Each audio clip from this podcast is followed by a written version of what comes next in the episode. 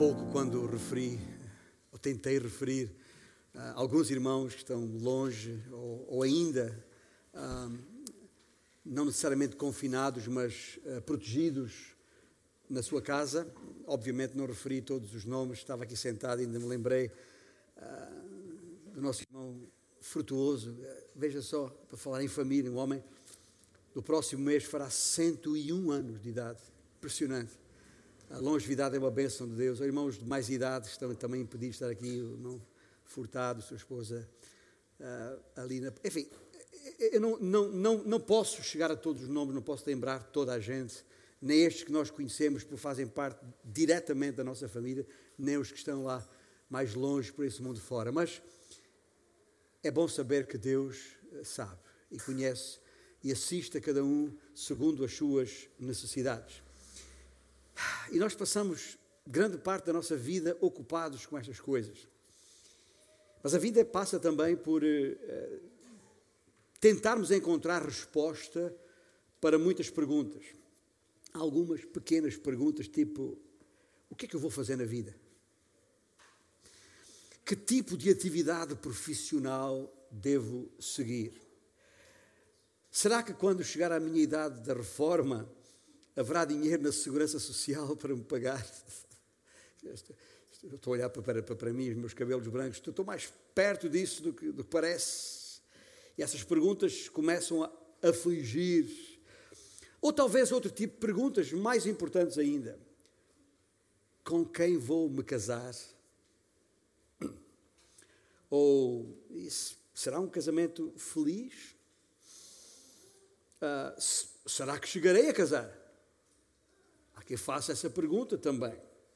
Uh, ou uh, será que alguma vez vou sair do meio desta circunstância difícil em que me encontro? Será que verei a luz ao fundo do túnel? E esta pandemia em que vivemos irá alguma vez passar?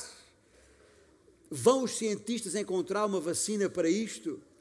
Os irmãos que acompanham as notícias sabem que pouco se sabe. E há muitas, muita informação contraditória.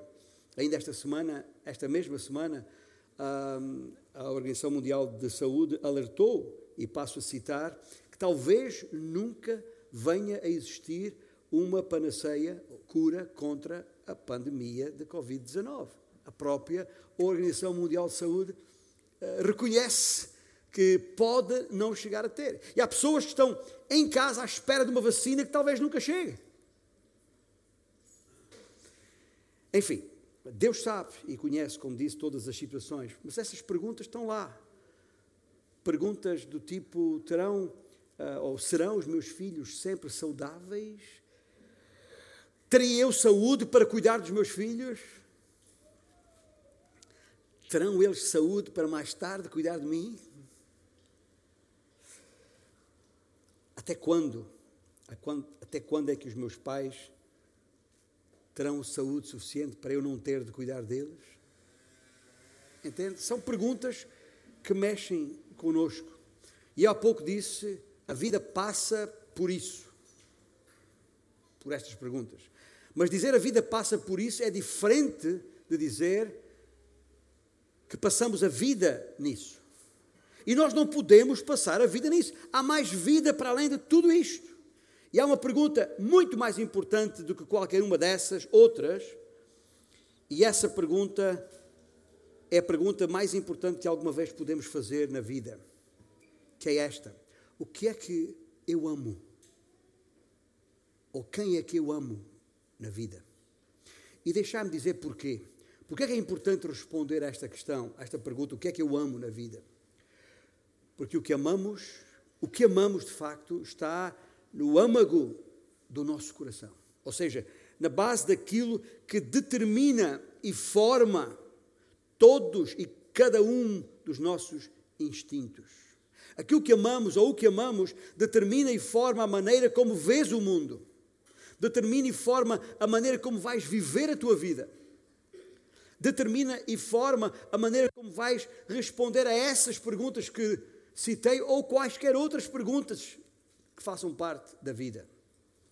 Vai determinar e vai formar os teus próprios afetos, os teus desejos, em última instância, vai determinar o que ou quem é o amor da tua vida.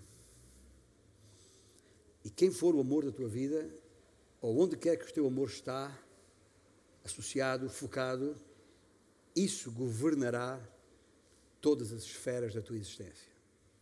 Não há volta a dar a isso. Não há volta a dar a isso. E há, há momentos, há fases na vida em que é, é imprescindível parar, parar um pouco no meio desta correria tremenda, parar um pouco e, e, e, e passar a cassete atrás.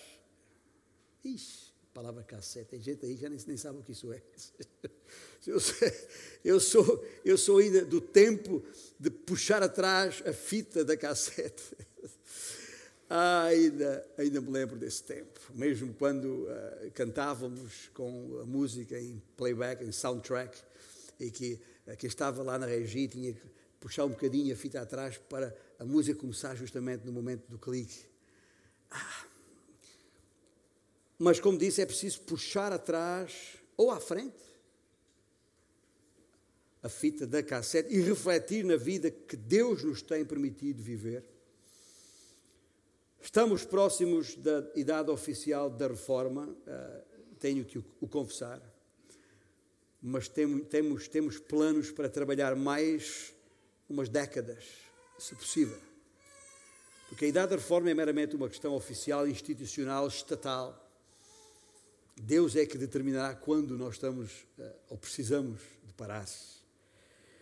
Mas uh, os nossos filhos mais velhos já nos deram netos, os mais novos, os nossos miúdos, já estão a pensar em casar em breve. Eu estou a referir aqui a família já à cabeça, porque ao responder àquela pergunta crucial, o que é que eu amo na vida, uh, o nome da minha mulher e dos nossos quatro filhos e dos nossos, por enquanto, quatro netos, surgem de imediato na nossa mente. Não há volta a dar. É assim a vida. E esta própria família de famílias que referi há pouco, a Igreja do Senhor Jesus Cristo, onde nos tem sido dado o privilégio de servir, está inevitavelmente presente nesse nosso amor. E quando estou fora em viagens missionárias, sinto isso mais do que nunca. Os que estão aqui, os que estiveram aqui, os que virão a estar aqui.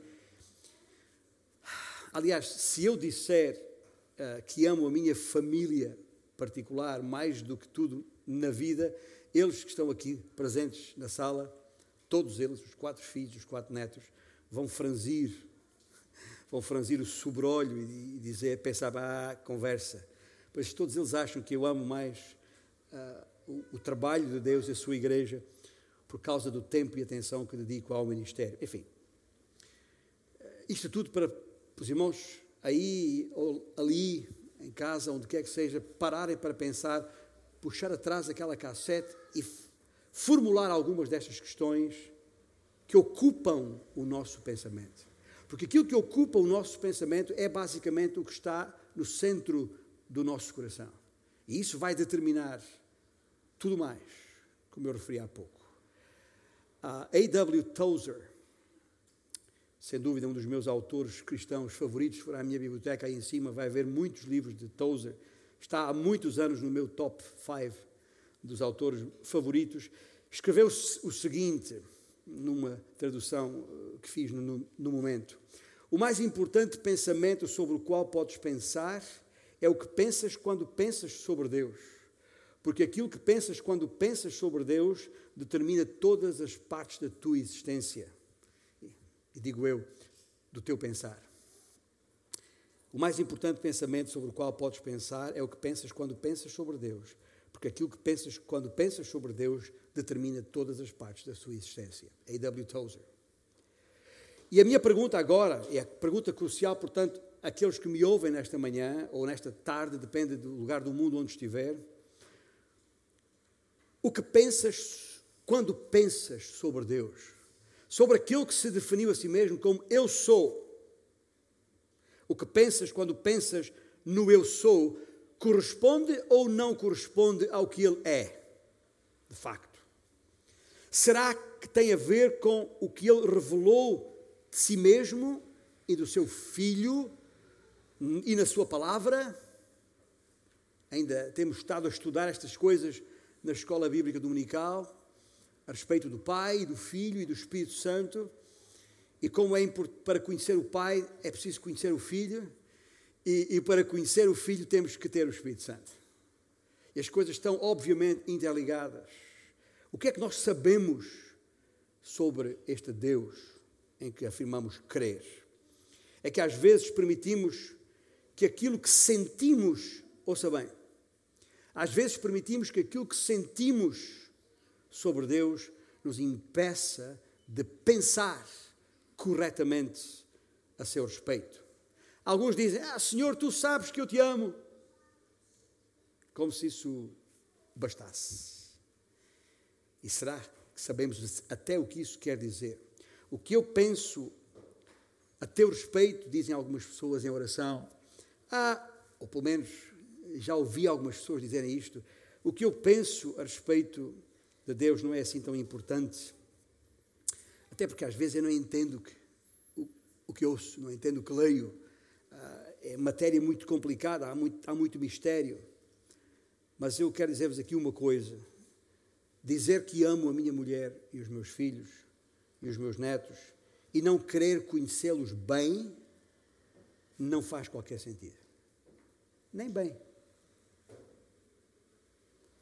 Na verdade, assim como aquilo que sentimos por nossa esposa e nossos filhos e netos deverá, deverá nos mover no sentido de os querer conhecer bem, porque os amamos, assim o nosso afeto por Deus deverá alimentar o nosso desejo de pensar bem a seu respeito. Eu estou a sublinhar isto, pensar bem a respeito de Deus, porque não basta pensar em Deus. E por isso a pergunta mais importante é: o que é que eu realmente amo na vida? E por isso, nesta série de mensagens a Efésios, onde estamos, na escola bíblica e aqui, uh, e nas casas farol, onde nos reunimos durante toda a semana, e esta semana que hoje começa é mais um exemplo disso. Nas três mensagens, vamos parar para refletir bem sobre este Deus triuno, e por isso separamos não uma, não duas, mas três mensagens a este respeito. Sendo que no passado domingo a nossa atenção foi dedicada ao Pai, hoje e no próximo domingo dedicaremos tempo para pensar a respeito do Filho e do Espírito Santo. Antes, porém, há aqui um parênteses, e a este respeito, há aqui um parênteses que eu queria abrir para desfazer um equívoco. Um equívoco que a minha experiência de, de ministério e contacto com gente ao longo de mais de quatro décadas uh, percebido no meio e no seio da igreja. Quando falamos de expressar o que sentimos por Deus, tecnicamente estamos a falar de doxologia. Quando falamos de ensinar a respeito de Deus, falamos de doutrina. Onde é que está o equívoco? É muito simples. O equívoco está em pensar-se que doxologia e doutrina não ligam, ou que não se manifestam concomitantemente, ou seja, em simultâneo. E para uma definição simples, básica dos dois termos, direi: doutrina é o ensino bíblico. São as coisas que pensamos serem a verdade a respeito de Deus, da sua criação, da sua salvação, da sua eternidade, etc. E doxologia é o ensino uh, uh, uh, que tem, ou melhor, ou melhor, doxologia é o que tem a ver com o coração, é o que tem a ver com a, a adoração com o apresentar louvor e o dar glórias e honras devidas ao seu nome. É isso que é doxologia. Algumas pessoas acham que a doutrina atrapalha a doxologia, atrapalha a adoração. Eu não preciso de conhecer tanto sobre Deus, dizem alguns, o que eu tenho é que amá-lo. Às vezes até parece que uma rivaliza com a outra está em competição com a outra. E isso é que eu chamo de equívoco, um equívoco absurdo. Conhecer Deus e amar a Deus não competem entre si, mas se complementam, interdependem. Penso até que não haverá coisa mais prática na igreja do que a teologia. o conhecimento de Deus. Ouça bem o que eu acabei de dizer. Penso até que não haverá coisa mais prática na igreja do que a teologia, o conhecimento de Deus. Atentemos para as palavras de Jesus quando disse no início da sua oração ao Pai, naquela oração que está em Evangelho de João, capítulo 17, uma oração de intercessão por nós. Jesus disse: A vida eterna é esta, que te conheçam a ti, o único Deus verdadeiro, e a Jesus Cristo a quem enviaste. Foi por isso que Paulo escreveu na sua epístola aos Filipenses, capítulo 3, quando está ali a apresentar todos os seus pergaminhos, todos os seus credenciais, todo o seu conhecimento, todos os, seus graus académicos, toda a sua linhagem, toda a sua.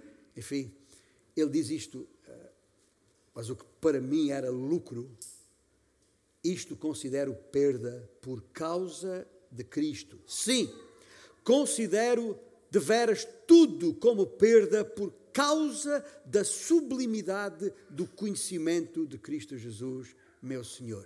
É isso que realmente importa na vida. Ele diz mais: por amor do qual perdi todas as coisas e as considero como refúgio para ganhar a Cristo, para o conhecer e o poder da sua ressurreição e a comunhão dos seus sofrimentos, conformando-me com ele na sua morte esta é, ouça bem, esta é a verdadeira e entranhável afeição que temos que ter: conhecer a Cristo. Tudo mais, e vou apenas usar palavras que várias versões da Bíblia usam, tudo mais é refúgio, prejuízo, lixo inútil, esterco, como dizem várias versões. E são fortes, são versões são palavras fortes. Porque dele, nele, por ele e para ele são todas as coisas, nos céus e na terra, as visíveis e as invisíveis. E como aprendemos há pouco na carta aos Colossenses, há poucas semanas atrás, a respeito de quem Paulo disse, capítulo 1, versículo 9 e 10, por esta razão, irmãos, não cessamos de orar por vós e de vos pedir o quê? Que transbordeis de pleno conhecimento da sua vontade, em toda a sabedoria e entendimento espiritual. Para quê? E é por isso que eu disse, não há nada mais prático do que isto na igreja. Tudo isto para quê? Para a fim de viverdes de modo digno do Senhor, para seu inteiro agrado, frutificando em toda a boa obra e crescendo no pleno conhecimento de Deus. Esta é a base da minha afirmação que não há nada mais prático do que a teologia, que é o conhecimento de Deus. Quer crescer, quer frutificar, quer viver para seu inteiro agrado, quer uh, uh, viver de modo digno dele, conheça-o. E o conhecimento do Senhor está na Sua palavra. E foi por, por a mesma razão que, que Pedro, na, na, na segunda eh, das, e última das suas epístolas, disse mesmo eh, como exortação, como alerta para, igreja, para as igrejas: Vós, pois, amados, prevenidos como estáis de antemão, acautelai-vos. E eu aqui digo mesmo: acautelai-vos, especialmente em dias como este que, que vivemos, que é só clicar, é só entrar na internet e tem por aí tanta gente falando sobre Deus e tanta apresentação diferente sobre Deus, confundindo, desviando pessoas. Há pessoas que deixaram de vir à nossa igreja, foram levadas, por, atraídas por outras coisas na internet. Eu digo à nossa igreja como qualquer igreja, não estou a falar desta em particular, porque tem este efeito, há tanta coisa aí, e por isso é preciso acautelai-vos. Não suceda que, diz Pedro ainda, arrastados pelo erro desses insubordinados, descaiais da vossa firmeza. Antes, e veja como ele acaba, antes crescei na graça e no conhecimento de nosso Senhor e Salvador Jesus Cristo. A Ele seja a glória, tanto agora como no dia eterno. E é aqui que chegamos a este nosso texto base eh, que estamos tratando domingo passado, hoje e no próximo domingo, em Efésios capítulo 1. Tem uma Bíblia à mão aí, em formato papel ou eletrónico.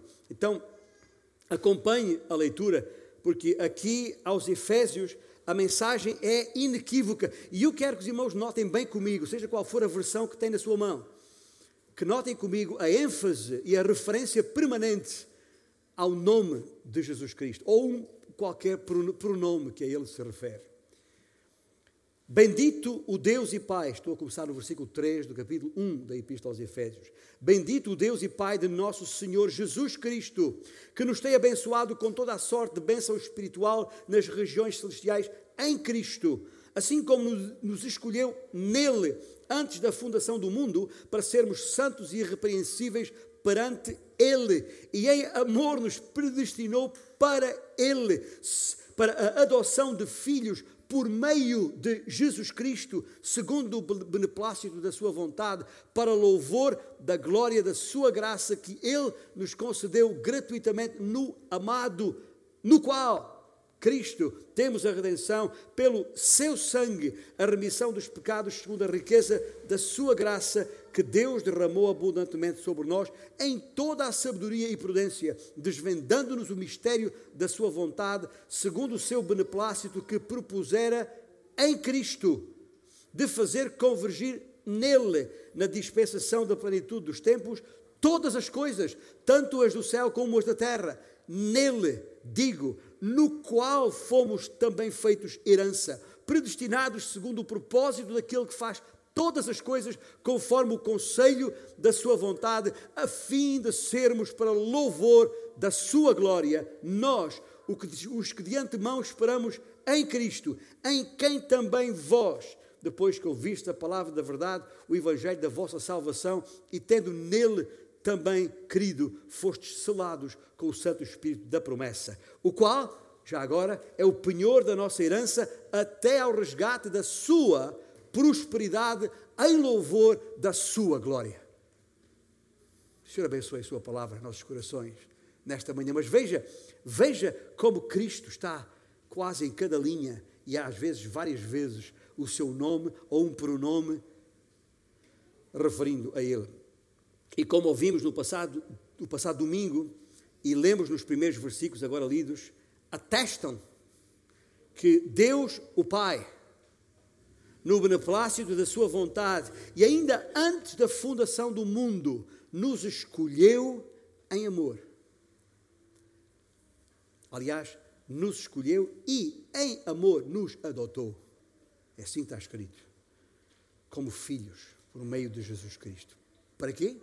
Para sermos para louvor da glória da sua graça. Ou seja, agora, na qualidade de filhos, temos de ser santos e irrepreensíveis à imagem do seu filho primogênito, Jesus Cristo. Nós somos os outros filhos, mas Jesus Cristo é o filho, porque está escrito, e Pedro fez-nos lembrar isso numa das suas epístolas: sede santos, porque eu sou santo.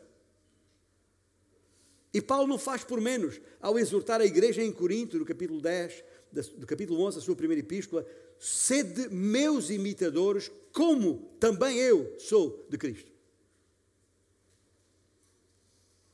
E assim temos o, o, o quadro completo aqui. Estes versículos comunicam-nos de forma inequívoca três profundas mensagens que pode não lembrar mais nada do que eu disse esta manhã aqui, mas precisa lembrar estas três mensagens diretas que eu vou aqui enunciar e comentar nos próximos, nos restantes minutos que temos.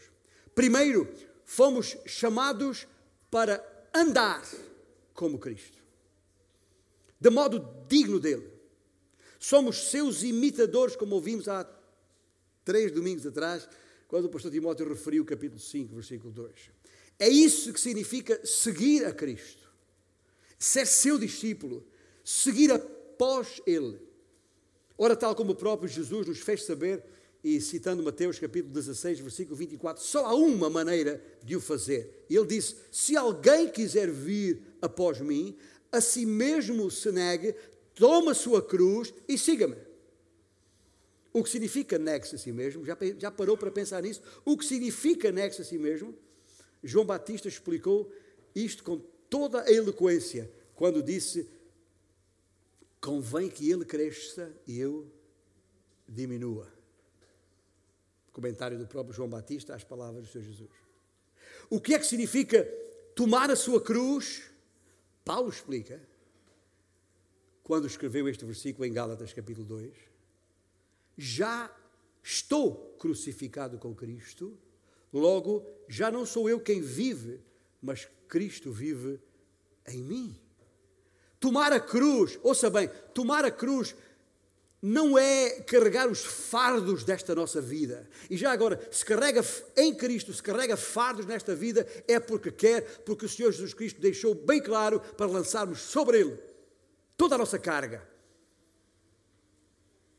Alguns crentes vão dizer: Ah, o que é isto tomar a minha cruz? Ah, eu tenho que viver com isto. Eu tenho este problema na minha vida, os meus filhos, a minha saúde, e tenho que carregar esta minha cruz. Já, já viu pessoas, estou a exagerar um pouco aqui no gesto, para, para, para comunicar alguma coisa. Que absurdo! Cristo já carregou tudo isso sobre ele. Carregar a cruz significa e já agora, o pessoal que, que o Senhor Jesus falou no seu tempo entendeu certamente melhor que nós, porque naquela época, dentro do, do no enquadramento do Império Romano, toda a gente sabia que carregar a cruz significa morte. É o que significa. Por isso é que Jesus teve que carregar a cruz. Fazia parte do processo, do sistema de crucificação. A condenação à morte por crucificação implicava que o condenado carregasse a sua cruz. Portanto, carregar a cruz no, no seu contexto adequado, significa apenas uma coisa: morte. Portanto, quando Jesus diz, negue-se a si mesmo, toma a sua cruz e siga-me, está a dizer apenas isto: escuta, esquece que tu existes, sou eu, tu morreste. E então, quando perceberes isso, estás em condições de me seguir. Hum. Eu queria chamar a isto a marca da cruz. A marca da cruz na vida do cristão. É a nossa marca de qualidade. Percebe o que quer dizer por marca de qualidade? Uma expressão que se muito usada nos meios empresariais. É? A, a, a credibilidade de um produto fabricado ou comercializado ou de um serviço prestado será sempre facilitada se tiver um certificado de qualidade. Estava a ler eh, há dias numa, num site de, desta área, gestão de empresas.net, e estava esta, esta frase lá. Ter a percepção de que a marca é de qualidade é o que você quer na mente dos consumidores. Ter a percepção que a marca uh, é de qualidade é o que você quer na mente dos consumidores. Foi por isso que Jesus, isto é mal comparado, porque nós não somos consumidores e Jesus não é nenhuma marca empresarial para vender. Uh, mas, mal comparado, o que isto significa é, isto fala-nos a respeito do amor com que nos devemos amar uns aos outros. Por isso, Jesus disse, João capítulo 10, nisto, nesse amor, nisto conhecerão todos que sois meus discípulos, se tiverdes amor uns aos outros. Ou seja, se a marca da cruz, que é amor, estiver em nós, aqueles que nos rodeiam vão ser atraídos por essa marca, vão perceber que é uma marca de qualidade e isso vai comunicar à sua mente e por isso vão se aproximar e vão perguntar quanto custa. Quando falamos de um produto no, no mercado, eu fui atraído por, isto, há aqui qualquer coisa que, neste produto, que, que, há aqui uma marca qualquer, nem sabendo que a marca é a cruz, nem sabendo que a marca é a morte, mas atrai, porquê? Porque se expressa em amor e quer saber, e é nessa altura que nós dizemos o preço. Gente, o preço já foi pago na cruz do Calvário. O preço já foi pago na cruz do Calvário. E isso que tu aí sentado ou lá, em casa, onde quer que seja que me ouves, e ainda, ainda nem percebeste o que eu estou aqui a, a falar, Provavelmente ainda não percebeste porque ainda não tens o Espírito Santo na tua vida. E sem o Espírito Santo não é possível entender as coisas de Deus. Mas podes ter o Espírito Santo. Claro. Porque foi para isso que Cristo veio. Cristo veio justamente para morrer em teu lugar, em meu lugar, na cruz do Calvário, sabendo que a nossa justiça, nós não temos em nós justiça própria que nos permita sequer pensar em comprar alguma parte, quanto mais o todo da nossa salvação. Não há em nós justiça própria para isso, apenas há um justo, senão Deus. Não há um justo senão Deus. Mas Jesus Cristo é Deus. E enquanto Deus justo e sem pecado veio a esse mundo para ir à cruz, fez-se homem para tomar o teu lugar, o meu lugar, o lugar de homem para morrer em nosso lugar, nos substituir na cruz e ali pagar o preço dos nossos pecados, para que se crermos, se reconhecermos que Ele de facto é o Senhor, aliás, se Ele de facto é o Salvador prometido nas Escrituras, porque tudo isto é de acordo com as Escrituras, que o Messias viria e, e, e iria à cruz, morreria na cruz, seria ressuscitado e subiria aos céus com promessa de volta, de regresso, para nos levar para si mesmo. Se crês isto de coração, a Bíblia diz que o Senhor mesmo te salvará. E salvar-te significa batizar-te com o seu Espírito. Ou seja, o Espírito de Deus passa a habitar em nós e passamos a ser filhos de Deus, como lemos há pouco, adotados. Talvez nunca entendeste isto desta forma, mas é tempo. Talvez o Espírito Santo está a falar no teu coração, porque já agora só o Espírito de Deus te pode convencer disso. Não há palavras suficientemente persuasivas ou persuasoras de homem algum que possa convencer-te disto, senão o Espírito Santo. Mas grande parte da tua capacidade de entender isso estará no amor que temos ou não temos uns pelos outros, porque é nisso que os outros vão reconhecer que nós somos seus discípulos.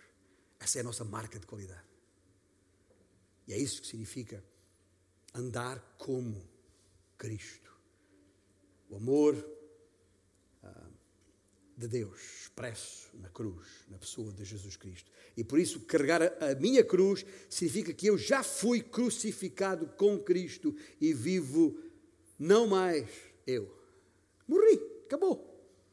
A vida que agora vivo, diz Paulo neste Gálatas 2, versículo 20, a vida que agora tenho na carne, ressuscitado que fui em Cristo Jesus, vivo pela fé no Filho de Deus que me amou e se entregou a si mesmo por mim. Ora,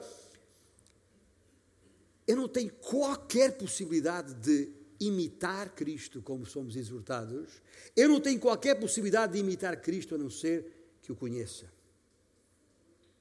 E para conhecê-lo, eu preciso do seu Santo Espírito.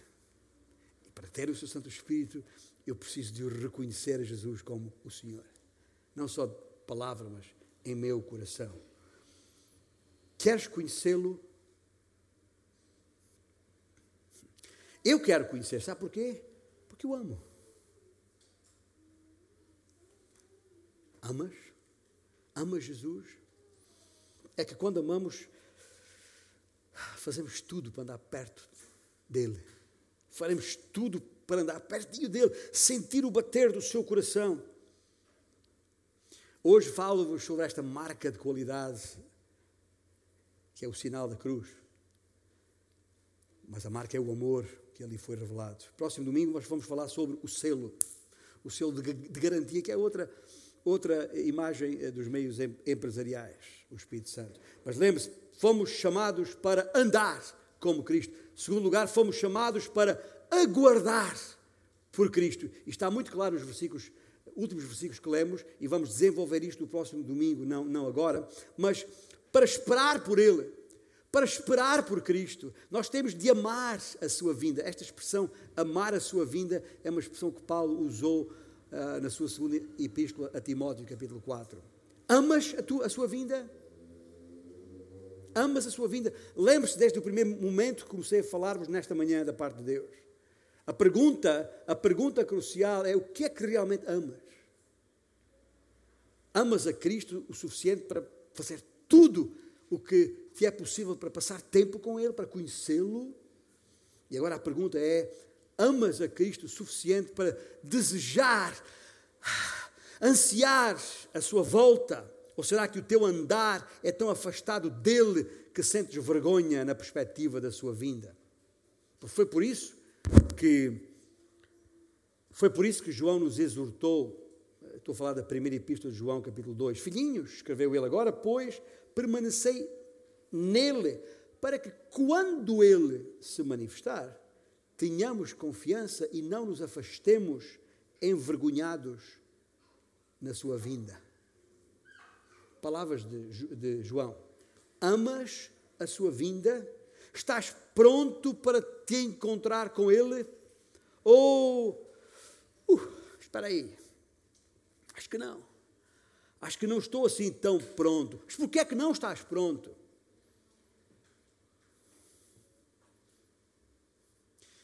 Se o aguardar da sua vinda e a perspectiva da sua volta não bater, não fizer bater o teu coração, então não estás pronto. Porque quando a gente espera a chegada de alguém que ama, opa, sabe, essa, essa excitação é hoje. É hoje. E, e, e, se não sentes isso a respeito da vinda de Cristo, não, é porque não amas a sua vinda. Tem que haver uma razão para isso. E não amar a vinda de Cristo só pode ser um por uma de duas razões. Ou esta que eu falei agora, de, eu não ando realmente como Cristo quer que eu ande, não, não ando digno dele, o meu andar não é digno dele, eu não estou a corresponder às expectativas dele e por isso não estou pronto para me encontrar com ele. Ou então não estás pronto porque ainda nem o conheces. E portanto não, não, não estás, não tens esta bendita esperança de saber que quando ele vier irás ao seu encontro, porque só irás ao seu encontro se estiveres, como lemos no versículos 13 e 14 do texto em Efésios 1, se estivermos selados com o Santo Espírito da promessa. Porque isso é a prova que somos propriedade dele e, portanto, fomos comprados pelo seu precioso sangue. E, portanto, quando ele voltar para resgatar a sua propriedade, é tirar daqui, deste mundo, deste mercado exposto, tirar-nos daqui para, para si, levar para ele o que lhe pertence, a sua propriedade que ele comprou de antemão. Se não tens essa esperança, então é natural, é natural que não ames a sua vinda. Há uma herança. Lembra, nós fomos feitos filhos e é por isso que temos herança. A Bíblia só fala de herança porque somos filhos. Só, só filho tem herança, escravo não tem herança. Mas Ele nos libertou da escravidão do pecado e nos tornou, nos fez seus filhos e por isso somos herdeiros com Ele. Isto é uma coisa impressionante, mas Cristo está a fazer isto ainda na nossa vida. Ele está a aperfeiçoar-nos. Paulo disse aos Filipenses: Aquele que em vós começou a boa obra há de aperfeiçoá-la até ao dia chamado dia de Cristo, o dia em que Ele vai voltar. Ele é, como disse o autor aos Hebreus, Ele é o autor e consumador, que na verdade quer dizer aperfeiçoador ah, da nossa fé. E por isso não podemos perdê-lo de vista. Está sempre debaixo do olho. Temos de buscar e pensar as coisas lá do alto, como Paulo exortou a igreja aos Colossenses e exorta a nós. Lá onde Cristo vive, onde está assentado à direita, à direita de Deus. Ele nos reconciliou no corpo da sua carne, mediante a sua morte, para apresentar-nos perante Ele, naquele dia, santos, inculpáveis e irrepreensíveis. É isso, é essa obra que Ele está a fazer na nossa vida. Percebes isso? Mas para isso precisas conhecê-lo mais e melhor. Terceiro e último lugar. Primeiro, fomos chamados para andar como Cristo. Segundo, fomos chamados para aguardar por Cristo. E a terceira e último, fomos chamados para amar a Cristo. Jesus disse: Eu sou o caminho. Se estamos em Cristo, somos do caminho. E não faz sentido afirmarmos que somos do caminho se não conhecermos a Cristo. Deixe deixar-vos um, um, desafio a todos, aqui ou lá em casa, nos próximos dias, leia os capítulos 13, 14, 15, 16 e 17 do Evangelho de João. Pega o Evangelho de João e lê, porque vais perceber isto que estou a dizer agora. Nesse mesmo capítulo 14, versículo 21, Jesus disse: Aquele que tem os meus mandamentos e os guarda, esse é o que me ama. Isto ajuda a responder à pergunta: Amas-me? Aquela pergunta que o Senhor fez a Pedro, lá no final do Evangelho de João, por três vezes. Quantas vezes o Senhor terá que fazer a pergunta, esta mesma pergunta, a cada uma das nossas vidas? Amas-me? Amas-me? É o mesmo João que na, na, na, sua primeira epístola, capítulo 2, ele escreveu: Ora, se sabemos, ora, sabemos que o temos conhecido por isto, guardamos, se guardamos os seus mandamentos. João diz: aquele que diz, eu o conheço, referindo-se a Cristo, e não guarda os seus mandamentos, João diz, é mentiroso. Essa palavra, nas Escrituras, não são palavras minhas, eu tenho que encaixar isto. Aquele, entretanto, que guarda a sua palavra, nele verdadeiramente tem sido aperfeiçoado o amor de Deus. E nisto sabemos que estamos nele, continua João, aquele que diz que permanece nele, esse também deve andar assim como ele andou. Ouça bem, não é uma mera questão de afeto o que eu sinto, é uma questão de obediência.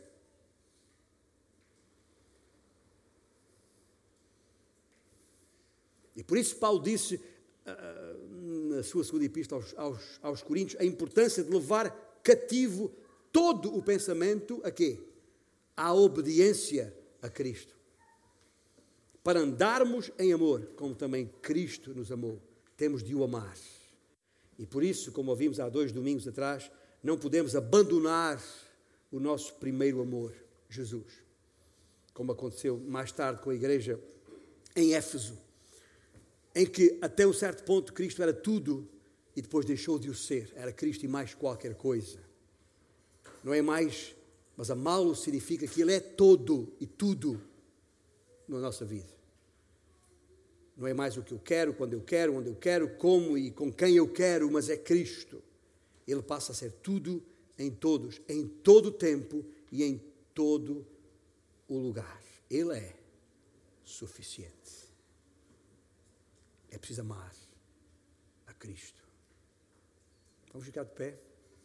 E enquanto cantamos este cântico uh, e pensamos em Cristo, enquanto a base do nosso viver, o fundamento da nossa vida, enquanto cantamos, estejamos em oração, para que Senhor nos ajude a perceber se realmente a nossa vida está assente, está fundamentada, está alicerçada nele. Porque senão, não o amamos de facto. Não o amamos de facto.